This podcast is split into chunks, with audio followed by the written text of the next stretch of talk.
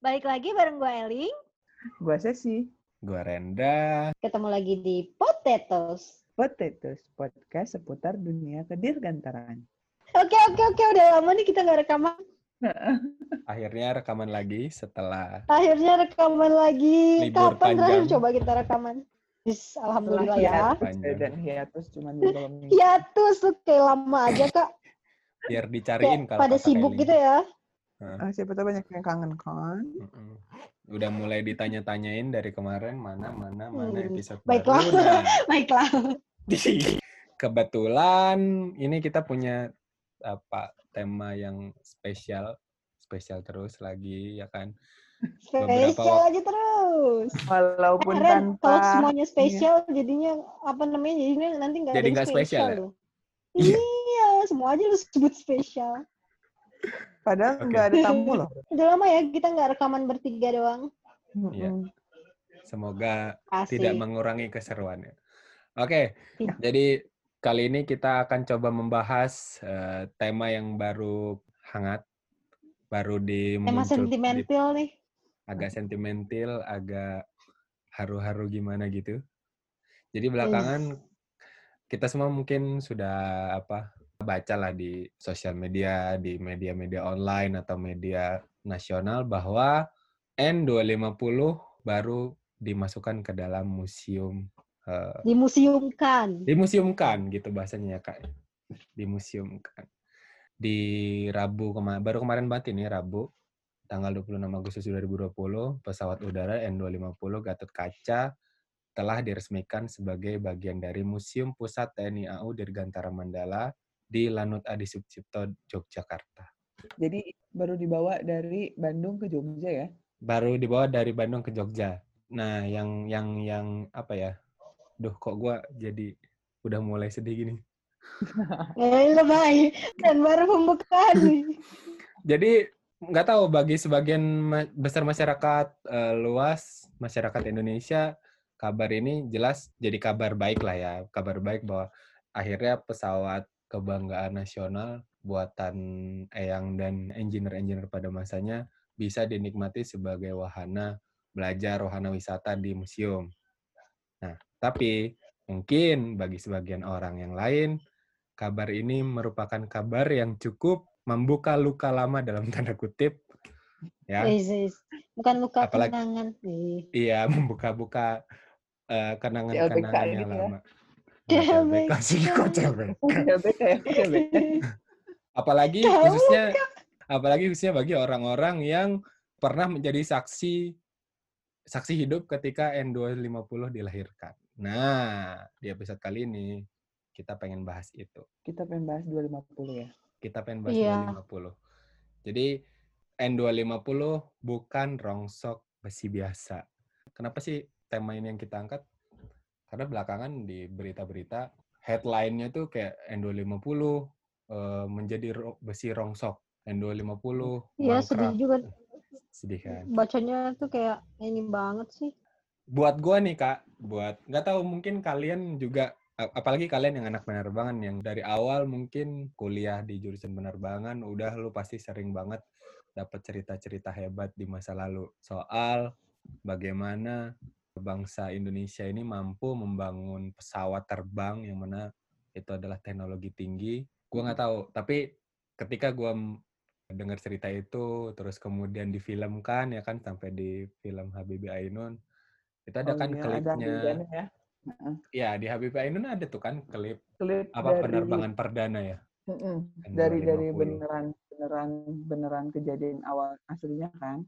Iya. Di dipotong dari video kisah nyatanya, dan buat gue itu apa ya, monumental banget buat bangsa ini. Dan gue sendiri yang walaupun bukan apa ibaratnya saksi saksi hidup di saat itu, gue aja merasa sebangga itu gitu, gimana dengan orang-orang yang terlibat langsung. Nah, mumpung sekarang Just, lagi justru gue dengernya orang-orang yang terlibat langsung tuh waktu filmnya diputarkan tuh sempat kayak mereka nonton bareng di bioskop, terus kayak sedih-sedihan gitu sih, sentimental banget, inget-inget masa lalu gitu yang waktu mereka menerbangkan, apa, menyaksikan penerbangan N dua lima nol ini. Tapi memang sentimental kan? Emang sentimental dan dan gue dan gue meyakini ya itu suatu kenormalan sih, suatu kewajaran ya nggak sih?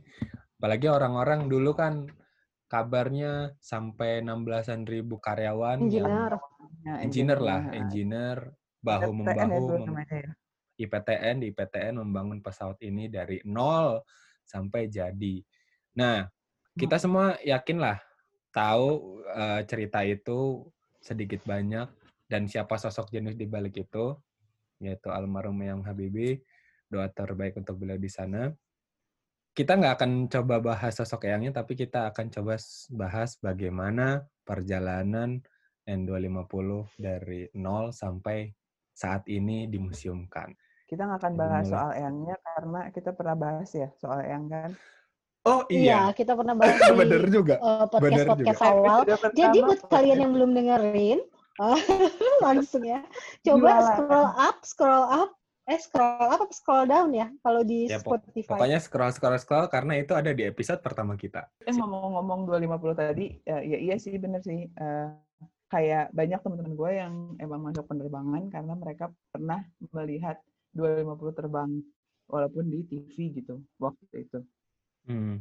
Jadi emang emang sesuatu banget sih. Bahkan waktu itu kita masih kecil ya. Uh, saat saat dua lima nol pertama kali terbang di tanggal sepuluh Agustus seribu sembilan ratus sembilan puluh lima. sepuluh Agustus ya. seribu sembilan ratus sembilan puluh lima. Yeah. Itu lo masih berapa tahun tuh, Ren? dua puluh lima tahun lalu. sembilan puluh lima.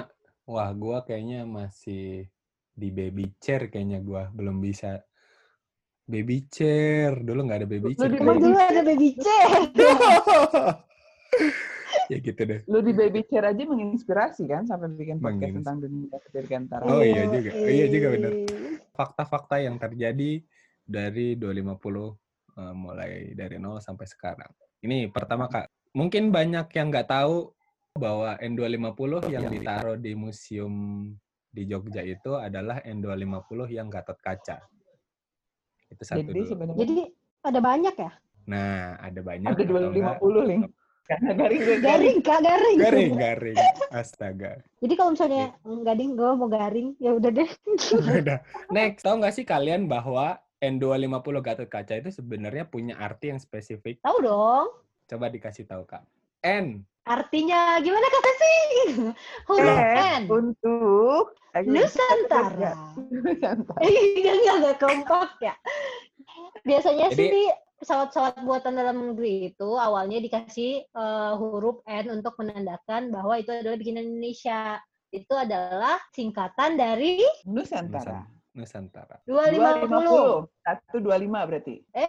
Ah, gitu. Gitu, Kak. Dilanjutin dong garingnya. Angka dua. Artinya apa nih? Angka dua itu artinya adalah pesawat ini memiliki dua engine. Nah, hmm. dua engine ini maksudnya yang turbopropeller itu ya kalau di dua lima nol-nya.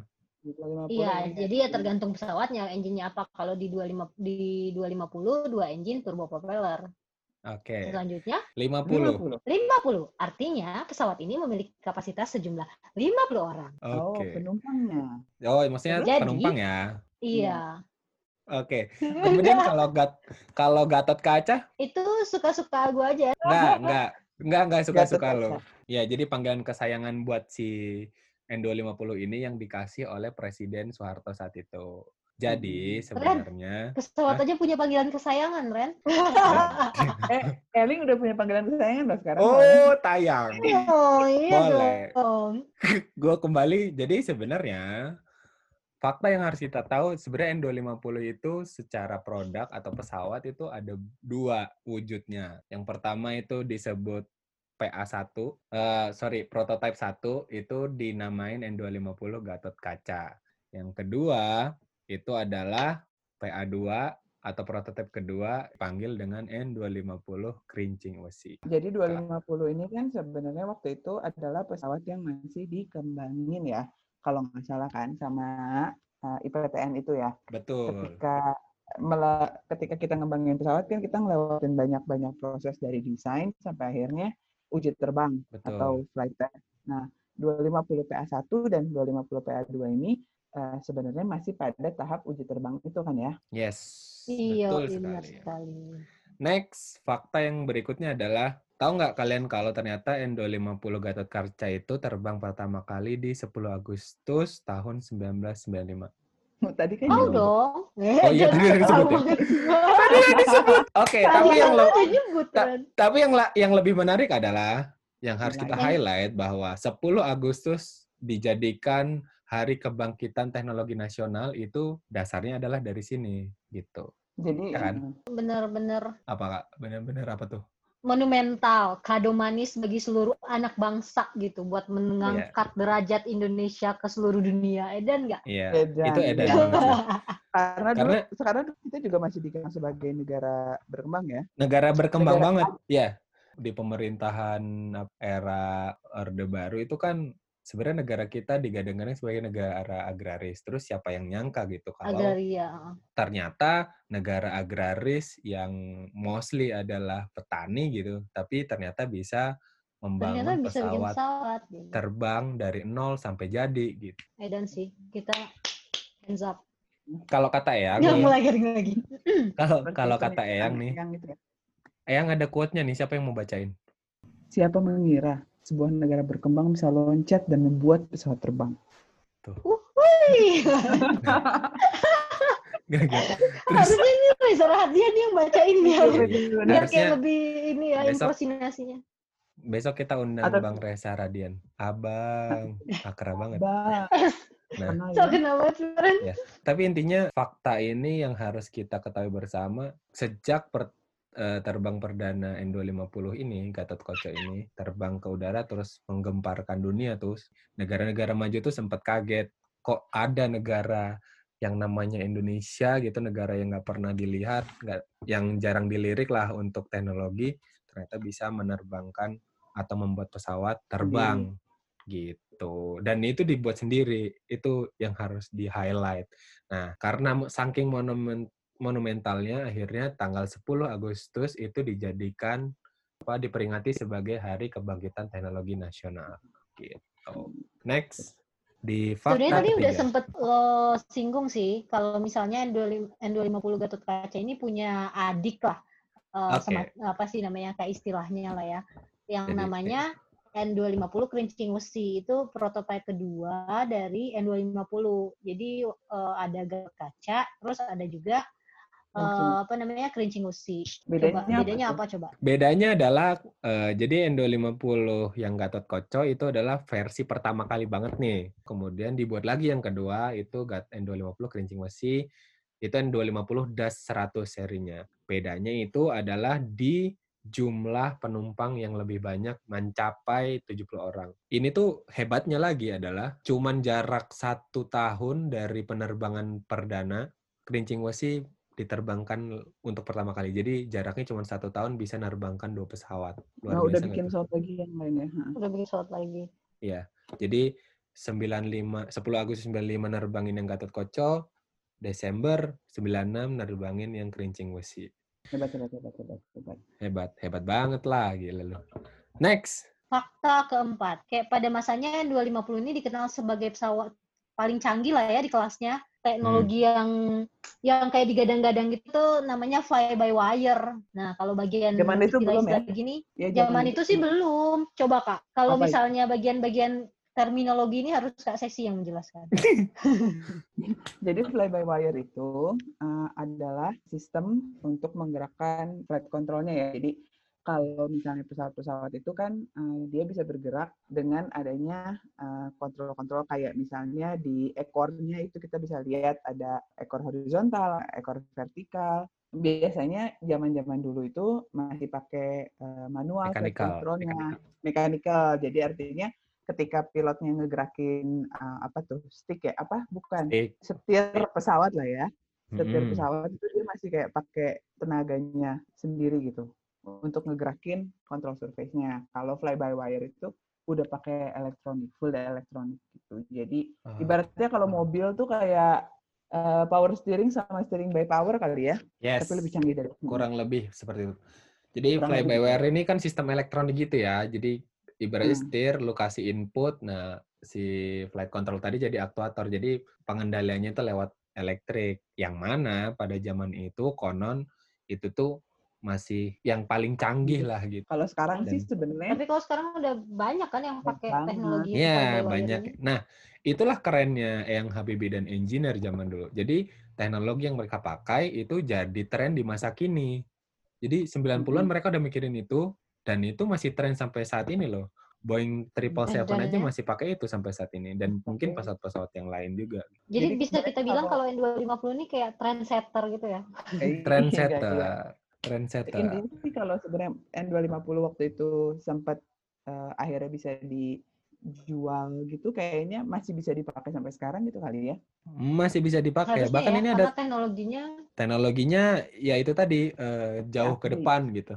Jauh ini bahkan, di depan. Ini satu lagi ada teknologi yang juga digunakan di saat itu eh, dianggap sebagai teknologi terkini lah, yaitu si glass cockpit, yang mana katanya si glass cockpit ini teknologi yang dipakai di dua lima nol itu sangat memudahkan pilot dalam mengoperasikan pesawat gitu. Dan masih banyak lagi teknologi yang lain yang yang mungkin nanti bisa lah kita bahas lebih lanjut. Gitu. Tapi intinya pada pada dasarnya dua lima nol ini menjadi teknolo- pesawat yang tercanggih pada zaman itu di kelasnya. Di kelasnya itu jadi kelas penumpang turbopropeller lima puluhan dan turbopropeller dengan dua engine kayak gitu. Jenis banget okay. ya. Jadi pikiran Eyang itu tiga puluh tahun ke depan kurang lebih. Jadi yang dipikirin Eyang saat itu digunakan oleh generasi kita saat ini. Tapi sebenarnya fitur-fitur dari N dua lima nol ini kayak gimana sih, Ren? Nah. Tadi kan udah lo jelasin fly-by-wire, tapi kan kayak pesawatnya segede apa, gitu-gitu. Oke. Okay. Ini kalau ngomongin fitur, berarti kita next ke fact yang kelima. Jadi mungkin banyak orang tahu dua lima nol itu pesawat buatan yang Habibie dan engineer pada masa itu, tapi banyak orang yang mungkin belum tahu bagaimana spek atau fitur pesawat N dua lima nol. Jadi disclaimer, mungkin ini akan kita akan pakai istilah-istilah teknis dalam penerbangan yang kita yakin sih pendengar kita udah banyak yang paham. Kalaupun ternyata setelah kita sebut nggak paham, ya nanti bisa kita ditanyakan. Kita diskusi aja lewat Instagram kita. Instagramnya apakah, Eling? Potatoes. General karakteristik P O D T O E S. Oke, general karakteristik N dua lima nol. Jadi N dua lima nol itu punya uh, apa kapasitas kru itu dua, jadi yang di depan maksudnya pilot dan co-pilot. Kemudian untuk kapasitas N dua lima nol Gatotkaca itu kapasitasnya lima puluh passenger atau kurang lebih di enam ribu kilogram. Nah, hmm. untuk Krincing Wesi bisa mencapai enam puluh delapan passenger. Sebenarnya nggak boleh tujuh puluh ya tadi, sekitar kurang lebih enam ribu dua ratus kilogram lah. Dia itu punya panjang, panjang pesawatnya untuk yang Gatotkaca itu dua puluh enam meteran lah, dua puluh enam koma tiga gitu. Nah, untuk dari yang Krincing Wesi. Dari ujung ke ekor ya? Ya, dari ujung ke ekor. Nah, untuk yang Krincing Wesi itu lebih panjang sedikit. Itu ya di dua puluh delapan koma satu lima meter. Panjang sedikit ini yang nam- akhirnya bisa nambahin si passengernya tadi. Nah, terus di wingspan atau panjang sayap ya kayak ada di dua puluh lima eh dua puluh delapan meter. Dari ujung ke ujung. Dari ujung ke ujung. Kemudian kita ngomongin maksimum take off weight untuk Gatotkaca itu dua puluh dua ribu kilogram atau dua puluh dua ton. Kalau untuk Krincing Wesi itu dua puluh empat koma delapan ton. Hmm. Kalau untuk power plant dan propeller nih sama nih, dua-duanya pakai dua power plant ya, dua engine dengan enam blade propellernya. Mungkin ini kalau ngomongin perform next performance mungkin bisa dijelasin ya sama Kak Sesi nih. Performance-nya dua lima nol seperti apa? Performance-nya, jadi dua lima nol itu dirancang untuk punya kecepatan cruise atau kecepatan jelajah kali ya bahasa Indonesianya. Mm-hmm. Di P A satu itu uh, di enam ratus sebelas kilometer per jam, ya untuk P A satu, pada ketinggian uh, enam ribu seratus meter atau sekitar delapan belas ribu feet ya. Mm-hmm. Terus uh, range-nya, jadi jarak tempuhnya P A satu itu bisa menempuh jarak saat seribu dua ratus tujuh puluh kilometer dengan hmm. maksimum payload. Jadi tadi yang ketika Rendra tadi bilang eh, maksimum take off weight eh, hmm. dengan berat segitu, P A satu itu bisa menempuh seribu dua ratus tujuh puluh kilometer ya. Kilometer. Nah, dari yang kita sebutin tadi, sebenarnya pesawat ini tuh sangat bersaing gitu di kelasnya, bahkan sampai saat ini ya. Sekelas kalau sekarang tuh sekelas A T R tujuh puluh dua ya kayak N dua lima nol. Itu tuh pers, uh, satu sekelas lah sama A T R tujuh puluh dua yang sampai saat ini masih berterbangan aktif di seluruh dunia termasuk di Indonesia gitu. Nah, luar biasa kan? fact berikutnya. Ini fact yang agak lebih menarik seru. nih. Seru. Mm-mm. Jadi fact keenam, Eling, lu udah pernah ikut ke ini belum Kak? Ke Paris Air Show belum Kak Eling? Udah, tahun udah. dua ribu lima belas. Sombong banget. Iya jadi, dong, harus disombongin itu pencapaian. Jadi, ternyata si uh, N dua lima nol Gatotkaca ini di tahun sembilan puluh enam ya? Yang setelah uh, setelah first flight dia sempat dipamerin tuh di Indonesian Airshow. Nah, baru ini anak kecil baru nih, ibaratnya anak bawang, tiba-tiba di tahun berikutnya langsung dipamerin di Paris Air Show. Dan di Paris Air Show itu terbang langsung loh, tidak di apa? Enggak di disassembly terus dipasang di sana gitu, dibawa lewat laut. pesawat Lego. Kayak Lego gitu kan dicopot dulu terus dipasang. Nah, dua ratus lima puluh ini. Jadi dia terbang ini, dari Indonesia ke Paris terbang, buat ikut Paris Air Show. Paris Air Show ya, gitu. Kan? Iya, padahal jadi itu pesawat juga masih prototipe iya, loh, iya. belum certified gitu. Tapi udah berani iya. ke sana. Dan itu disejajarkan loh sama uh, pesawat-pesawat dari negara lain kayak produknya Embraer, kemudian yang dari Brazil tuh, terus kemudian produknya Bombardier. Terus pada saat itu juga konon itu ada satu barisan dengan produknya Airbus dan Eurocopter. Luar biasa. Mm. Ini tuh tuh kayak kayak gini Kak, kayak lo kayak Kak Eling atau Kak Sesi gitu tiba-tiba disandingin sama Uh, member Blackpink, member Twice, S N S D, gitu nggak sih lu? Itu maksudnya apa? Kita mutek banget. Itu maksudnya menghina tuh naikin. Gak, gak. Gua gak, gua gak menghina ya. Tapi ya sadar diri aja gitu. Tapi maksud gua gini, yang yang yang pengen gua sampaikan adalah, ini ibaratnya uh, dua ratus lima puluh ini anak baru nih, tengil nggak dikenal siapa, tapi udah berdiri sejajar dengan produk-produk lain yang udah dikenal di dunia gitu, yang udah terkenal banget lah gitu. Tapi mereka eh si dua ratus lima puluh pede aja dan akhirnya mendapat pengakuan loh gitu. Mendapat pengakuan. Berarti gitu. Kita kalau disandingin sama The Blackpink juga harusnya pede aja kan. Pede aja. Iya, pede aja gitu. Oke, nah itu yang itu fact ini hebat juga ya. Dua nah, tahun kan? setelah iya dua tahun setelah first flight itu terus dia berani mm-hmm. banget untuk terbang ke Paris gitu kan?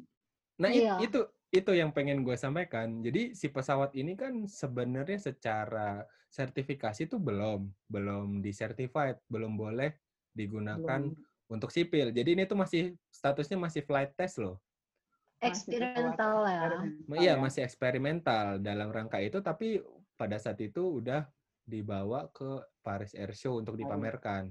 Dan tapi setahu gue ada break. ini kan kalau kayak ada sertifikasi khusus kan untuk ya ada special permit ya. lah gitu nah, iya. untuk untuk ke situ. Nah tapi tau nggak lo fact berikutnya adalah ternyata dia nggak berhenti di situ nih. Setelah dari Paris Air Show ternyata si N dua lima nol Gatotkaca ini malah makin lanjutin jalan-jalannya lebih jauh. Jadi dia punya rencana roadshow di enam belas kota dari di wilayah Eropa, Afrika, dan Asia. Dan itu terjadi. Jadi dari Paris, konon si dua ratus lima puluh ini tuh e, mampir ke Dortmund di Jerman mm-hmm. tuh. Terus kemudian di Bremen, terus Berlin. Nah, habis itu ke Helsinki, ke Finland. Terus ke Rotterdam, terus ke Basel, Swiss tuh. Terus ke Zagreb, Kroasia. Nah, di Kroasia ini kalau nggak salah sempat disambut juga oleh presidennya saat itu gitu. Dan dan dapat standing applause gitu. Indonesia bisa bikin pesawat segagah ini gitu. Terus mampir di Turki. Habis Turki ke Abu Dhabi, ke Bangkok, Hanoi, terus pulang gitu. Jadi si dua ratus lima puluh ini pada masanya traveler super sejati banget kayaknya. Paspornya seru pasti ya? Apakah? Paspornya seru gitu, dua ratus lima puluh banyak cap visanya. Paspornya udah penuh sama stempel. Itu? Iya, sembilan puluh lima itu kayaknya Jerman masih harus bikin visa sendiri. Iya nggak sih? Nggak tahu gue. Belum lah. Iya kayaknya, Kak. Kurang tahu sih. Gue kurang. Gue tidak hidup di zaman itu, Kak. Maaf ya. Iya lah ya, masih di baby chair tadi lo bilangnya. Ya, tapi keren banget chair. Ya, dia bisa kayak uh, langsung ke Paris, apa, nggak langsung sih, dua tahun setelahnya ke Paris Air Show, terus roadshow enam belas negara. So, kayak sedikit lagi apa namanya bisa diproduksi maha, masal ya kayak nah, ya, uh, secara ya. iya yes. eksistensinya nah, ya lu udah terbang ke enam belas kota di Eropa gitu cuy, jadi pasti yeah. kayak sudah terbukti lah gitu. Ya, yeah. Nah dari perjalanan itu, jadi jadi si salah satu pilot tes N dua lima nol ini salah satunya adalah pilot asing yang jadi technical assistant pilot lokal kita. Dia bilang, nih pesawat udah dibawa roadshow ke Eropa, ke Asia, keliling-keliling dengan suhu-suhu yang ekstrim gitu ya, pokoknya dengan keadaan environment yang ekstrim, tapi mampu gitu. Dan oke okay, performance-nya menurut dia, dan dia mengakui itu gitu. Artinya secara user experience nih oleh pilot uh, profesional yang yang senior sudah diakuin nih pesawat. Setelah pulang apa dari roadshow itu pesawatnya masih oke okay, gitu. Jadi tinggal dilanjutkan lagi. Nah, kalau ngomongin dilanjutkan lagi, ini ada fact kedelapan, yaitu ternyata dua lima nol itu sudah direncanakan itu akan dibuat dalam empat prototipe. Oh, jadi ada ini ya, uh, adik ketiga dan adik keempat gitu ya? Mm-mm, adik ketiga dan adik keempat. Dan itu udah punya nama kesayangan loh, udah disiapin namanya sama Pak Harto. Luar biasa ya. Kab- Konon yang P A tiga atau prototipe ketiga tuh mau dinamain Koconegoro, dan P A keempat itu mau dinamain Putut Guritno. Nah, hmm. kenapa sih pertanyaan pertanyaan gue? Kenapa sih kenapa uh, kok dibuat empat gitu? Padahal kan ini pesawat belum uh, belum diproduksi massal gitu. Pertanyaan gue kenapa harus empat? Gue kira dua anak cukup. Duh, nggak gitu. Tidak ini, begitu. Ya makanya Kak, jadinya dua doang. Dia K B soalnya. Nggak gitu, guys. Jadi jadi begini. Jadi, pesawat sipil itu sebelum boleh digunakan se- beroperasi untuk sipil, kan harus certified dulu ya. Nah, ya. Si N dua lima nol ini, setelah development pada masanya itu dan seharusnya itu, direncanakan akan diajukan sertifikasi ke uh, Airworthiness Authority terkait, yaitu uh, pada saat itu namanya D S K U atau Direktorat Sertifikasi Kelaikan Udara, itu punyanya Kemenhub, yang sekarang tuh namanya di K P P U tuh, yang di G C I Indonesia. Plus mau sekalian loh disertifikasi ke F A A, Federal F A A itu punya uh, U S A. U S ya, Federal Aviation Administration. Jadi si sertifikasi untuk dua lima nol ini udah direncanakan untuk langsung dapat dua uh, sertifikasi. sertifikasi gitu, sertifikasi lokal Indonesia dan sertifikasi F A A. Kalau F A A si. tembus, itu pesawat ini boleh digunakan di uh, otoritas Amerika yang di bawah F A A gitu, Amerika lah minimal begitu. Dan artinya kalau berarti kita bisa jualan ke Amerika gitu ya? Betul, dan pesawat kita boleh beroperasi di sana karena diakuin safe lah atau air, airworthy lah pesawat kita. Begitu. Tapi sayangnya, sayangnya nih, udah mulai sedih-sedih deh. Sebelum ke sayangnya, gue lupa ada yang keskip. Jadi selain P A tiga dan P A empat yang direncanakan itu, ternyata hmm. ada proyek pengembangan juga loh. Proyek pengembangan yang rencananya Next G dari N dua lima nol. Lu pasti tahu, Kak. Iya, itu adalah N dua satu tiga nol ya. Yang ya, merupakan Uh, N versi... itu lagi Nusantara dong. N. Oke, okay, sekarang trivia quiz. dua satu tiga nol. Nah itu. Dua engine, seratus tiga puluh penumpang. Nah. Tapi apa sih bedanya itu, kenapa di apa sih namanya dari eh dua lima nol sama dua satu tiga nol? Bedanya, bedanya gampang, Kak. seratus tiga puluh penumpang sama lima puluh penumpang. Selesai. Itu doang. Beda utamanya. Iya. Hmm. Sama yang ini pakai jet engine. Jet engine. Nah, jadi pesawat jet, jadi N dua satu tiga nol ini dikonsep dan direncanakan menjadi pesawat jet engine buatan Indonesia pertama kali. Itu sekelas seratus tiga puluh itu sekelas apa ya, Kak? Boeing tujuh tiga tujuh klasik lah. tujuh tiga tujuh yang lama lah ya. Nah, itu iya. sekelas loh. Nah, tapi dengan rencana-rencana yang apa? Rencana-rencana yang mantep, yang, yang gagah banget ini, gagah beranilah ini ibaratnya. Sangat disayangkan, ternyata di tahun sembilan puluh sembilan eh sembilan puluh delapan sorry, sembilan puluh delapan. Indonesia mengalami krisis moneter. Kita semua tahulah itu. Ini ibaratnya Dimana, ya, manusia boleh berencana, Tuhan yang menentukan. Nah, manusia boleh berencana, Tuhan yang berencana. Tuhan yang menentukan. Karena kita masuk pasar religi udah, kalau tidak berhasil tuh serahkan semuanya pada yang kuasa ya. Iya. Jadi uh, kita semua tahu lah bisnis development riset pesawat terbang nih mahal. Kan udah terkenal teknologi tuh. Tinggi itu pasti mahal. Teknologi ya? Tinggi. Pertama, yang kedua mahal. Kenapa mahal? Karena jelas engineer-engineer Indonesia ini masih banyak yang belum berpengalaman. Artinya supaya berpengalaman disekolahin dulu kan. Waktu dulu kalau nggak salah mm-hmm. ada banyak program disekolahin ke luar negeri gitu kan. Banyak iya, banyak beasiswa-beasiswa gitu deh tahu. Beasiswa-beasiswa gitu dan itu ditanggung negara. Itu mahal. Nggak murah lah. Yeah. Itu yang pertama. Yang kedua, bahan baku pasti belum sesiap saat inilah. Belum siap. Nah. Mm-hmm. Jadi terus permesinan, kemudian fasilitas produksi segala macam, dan itu kan semuanya investasi tuh. Betul. Nah, yang disayangkan keburu si krisis ekonomi ini gitu. Ekonomi Jadi ini, nah. sembilan puluh delapan lu pada di mana kak? Ngerasain gak sih lu ekon- krisis ekonomi betapa sulitnya di zaman itu gitu? Gue sih ngerasain ya. Kayaknya walaupun waktu itu gue belum ngerti, tapi kalau sekarang kayak kayak balik lagi, oh berarti gue kena impact gitu kalau zaman dahulu, pas zaman dahulu kayak uh. makan jadi susah gitu, dan, dan makan nasi garam gitu nggak ya? Tapi nggak sih Indomie emang, sih gua. Wah Indomie udah mewah itu. Jadi perekonomian anjlok pada saat itu otomatis, terus kestabilitas negara juga terguncang gitu kan, banyak huru-hara di mana-mana. Akhirnya proyek pengembangan pesawat udara yang butuh duit banyak ini harus ditunda dulu gitu karena ada ma- ada kebutuhan yang lebih urgen, yaitu uh, mengembalikan stabilitas ekonomi nasional pada saat itu gitu. Jadi uh, sejak saat itu ya ya harus ditunda gitu. Jadi kayak lo tuh udah Dan. kalau mungkin anak-anak zaman sekarang lo tuh udah punya iPhone sebelas Pro gitu atau udah punya laptop R O G gitu ya, yang mahal-mahal. Tapi lo kelaperan gitu. Jadi mending lo jual aja gitu laptopnya ya, terus beli makan. Iya, gitu. Kalau mempertahankan laptop lo tapi lo kelaperan kan agak gimana gitu kan. Nah istilahnya begitulah gambarannya. Nah akhirnya dua ratus lima puluh ini ya harus tadi, harus dibungkus dulu. Dikubur dalam-dalam lah pokoknya. Dan pada saat itu karena nggak serba nggak pasti kali ya. Jadi yang... Hmm.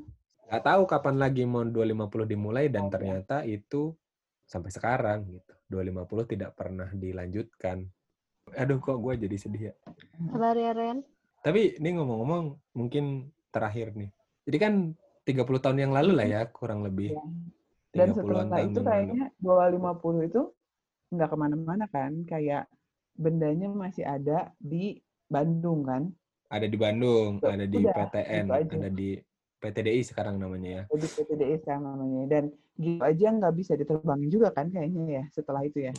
Nggak bisa karena uh, pesawat itu kan belum, ya tadi yang gue bilang belum certified belum dan certified. Uh-huh. begitu begitu Krismon kan ya udah berhenti tuh developmentnya. Artinya banyak fitur-fitur pesawat yang harusnya disempurnakan nggak jadi dikerjain kan. Right. Akhirnya pesawatnya ya di tahap itu doang right. gitu. Artinya belum belum seratus persen lah. Sertifikasinya dan juga betul, belum berhasil, ya kan? Betul. Nah, ini kenapa tadi gue di awal bilang kenapa ini agak sentimental dan Kak Eling juga sepakat, dan mungkin lo juga, Kak. Dan mungkin teman-teman yang mendengarkan juga, itu kan terjadi, kebanggaannya itu terjadi di tiga puluh tahunan yang lalu. tiga puluh, ya sembilan puluh lima, eh sembilan puluh lima ya, sembilan puluh lima. dua puluh lima tahun lah. Tapi kan hmm. development-nya Nah, jauh, itu first flight gitu. Nah, lebih mundur lagi ya, tiga puluh tahun lah. Nah, itu dulu kan ibaratnya lu bangga banget nih, lu lagi cinta-cinta banget nih. Wow, itu, itu, wah, gua orang Indonesia bisa bikin pesawat nih. Terus ternyata cinta lu harus kandas. Karena... Yes. Nah, jangan curhat. Karena lu nggak bisa memperjuangkan lebih jauh. Lu tahu lu mampu secara kemampuan, tapi lu ada hal yang menghalangi lu untuk nerusin cinta ditolak mertua gitu ya Ren? Iya bisa. Atau ada halangan. Penghayatan banget kayaknya. Ada halangan yang lain lah gitu. Nah, lu relate terus, banget ya Ren. Beda beda keyakinan ya Ren. Lu yakin dia milik lo? Enggak. Gua yakin dia enggak, dia enggak gitu. Enggak enggak enggak guys enggak gitu. Tapi maksud gua, lu bisa rasain nggak sih Kak? Dari video aja deh. Lu kan kayak waktu nonton film apa Habibie Ainun aja lu ngerasa haru banget kan, kayak orang yang di video itu tuh tepuk tangan gitu, terus diberitain di media di mana-mana gitu. Euforianya tuh kayak mungkin kayak Liverpool kemarin juara Liga Champion gitu, yang bertahun-tahun lo tunggu gitu. Dan itu kan bangkit banget. Nah terus ternyata itu nggak di nggak bisa dilanjutkan, sedih dong ya kan, pasti susah tuh move on-nya ya kan. Hmm. Susah move on, tapi setelah dua puluh lima tahun udah mulai lupa tuh. Tiba-tiba eh. kemarin muncul ke permukaan. dua ratus lima puluh dimuseumkan. Jadi pesawat ini nggak diterbangkan, tapi jadi barang pajangan lah gitu. Ya dirawat sih lumayan lah. Hmm. Pasti di museum jadi dirawat kan. Cuman ya kita cuman bisa ngelihat dari kejauhan gitu. Ya dari dekat tapi kita ngelihat doang gitu. Itu tadi nggak sih lu? Itu iya iya iya ya. Sama kayak ke museum terus lihat Concord gitu ya, Ling ya. Eh dan sombong banget sih. Kok Concord kok jadi sombong? Karena lu belum lihat, kita udah geng. Kita udah pernah ke museum ya. Buat lihat Concord soalnya. Iya. Ya, tapi iya gitu, sih. Ah. Jadi tapi sedihnya ya, tuh kan? lebih ke lebih ke kayak harusnya nih dia bisa begini nih gitu. Harusnya gitu, dia bisa loh. Keren banget, tapi ya. Nggak, uh, tapi nggak jadi gitu. Coba kayak kayak setiap gue kalau gue setiap di bandara gitu ngelihat yang naik turun adalah pesawat A T R kayak yang dipakai Lion atau Wings gitu ya, yang Lion Group. A T R naik turun itu kan kalau secara kasat mata mirip banget sama dua ratus lima puluh kan. Gue ngebayangin kalau gimana kalau pesawat itu tuh N dua ratus lima puluh gitu naik turun.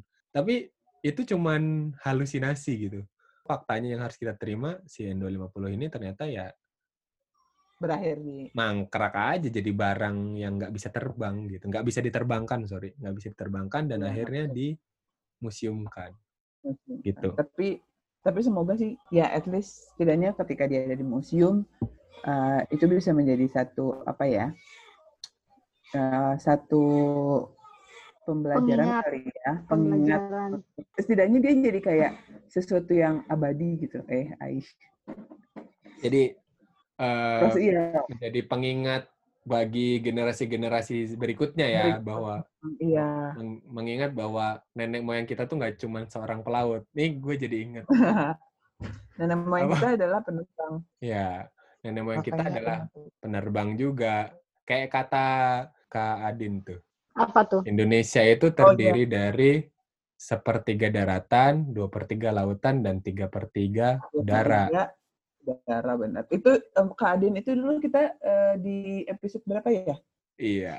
Coba masih. Cari. Coba dilihat lagi. Nanti scrolling ya. Scroll kita ngobrolin Pen Indo waktu itu.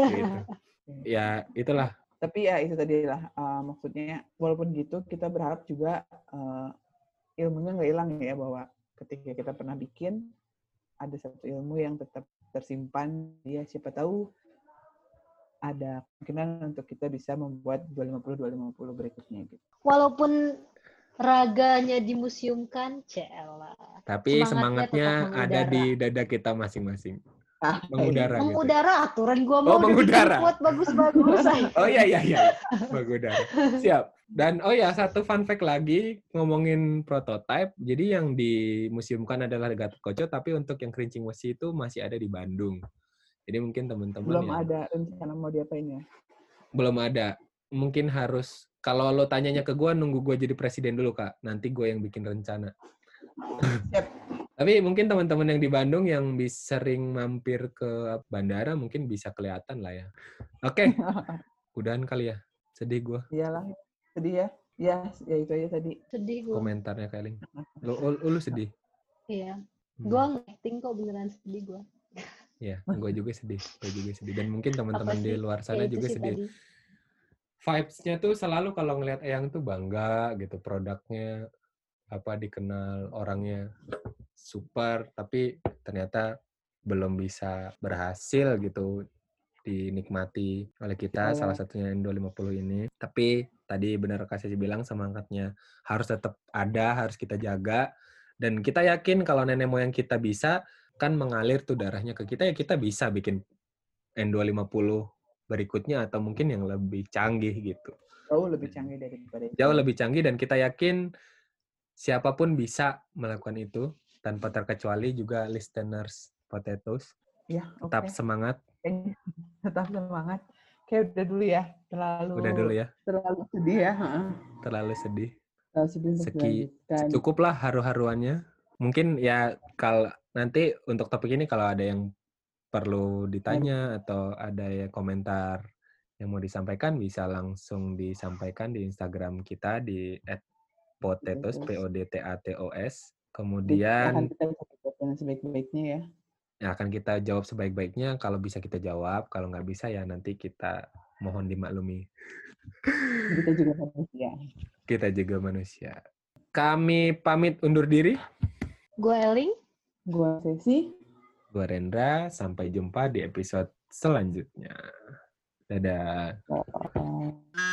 Kasihan ya dua ratus lima puluh tuh gagal sertifikasi gara-gara Krismon. I- iya sih, pas banget ya. Pas banget Krismon di waktu kita mau sertifikasi tuh. Eh, itu ya, pas gimana? Itu Krismon yang duluan atau atau di mana tuh? Nggak tahu, nah, jangan konspirasi. Konspirasi. Konspirasi elit global gitu ya. Dipas-pasin sama sertifikasi dua ratus lima puluh gitu. Jadi biar dua ratus lima puluh-nya gagal. Tit- biar kita tetap berkembang, tidak maju. Iya, soalnya kan itu tadi katanya karena kita Krismon nggak boleh dilanjutin sama dua ratus lima puluh-nya kan.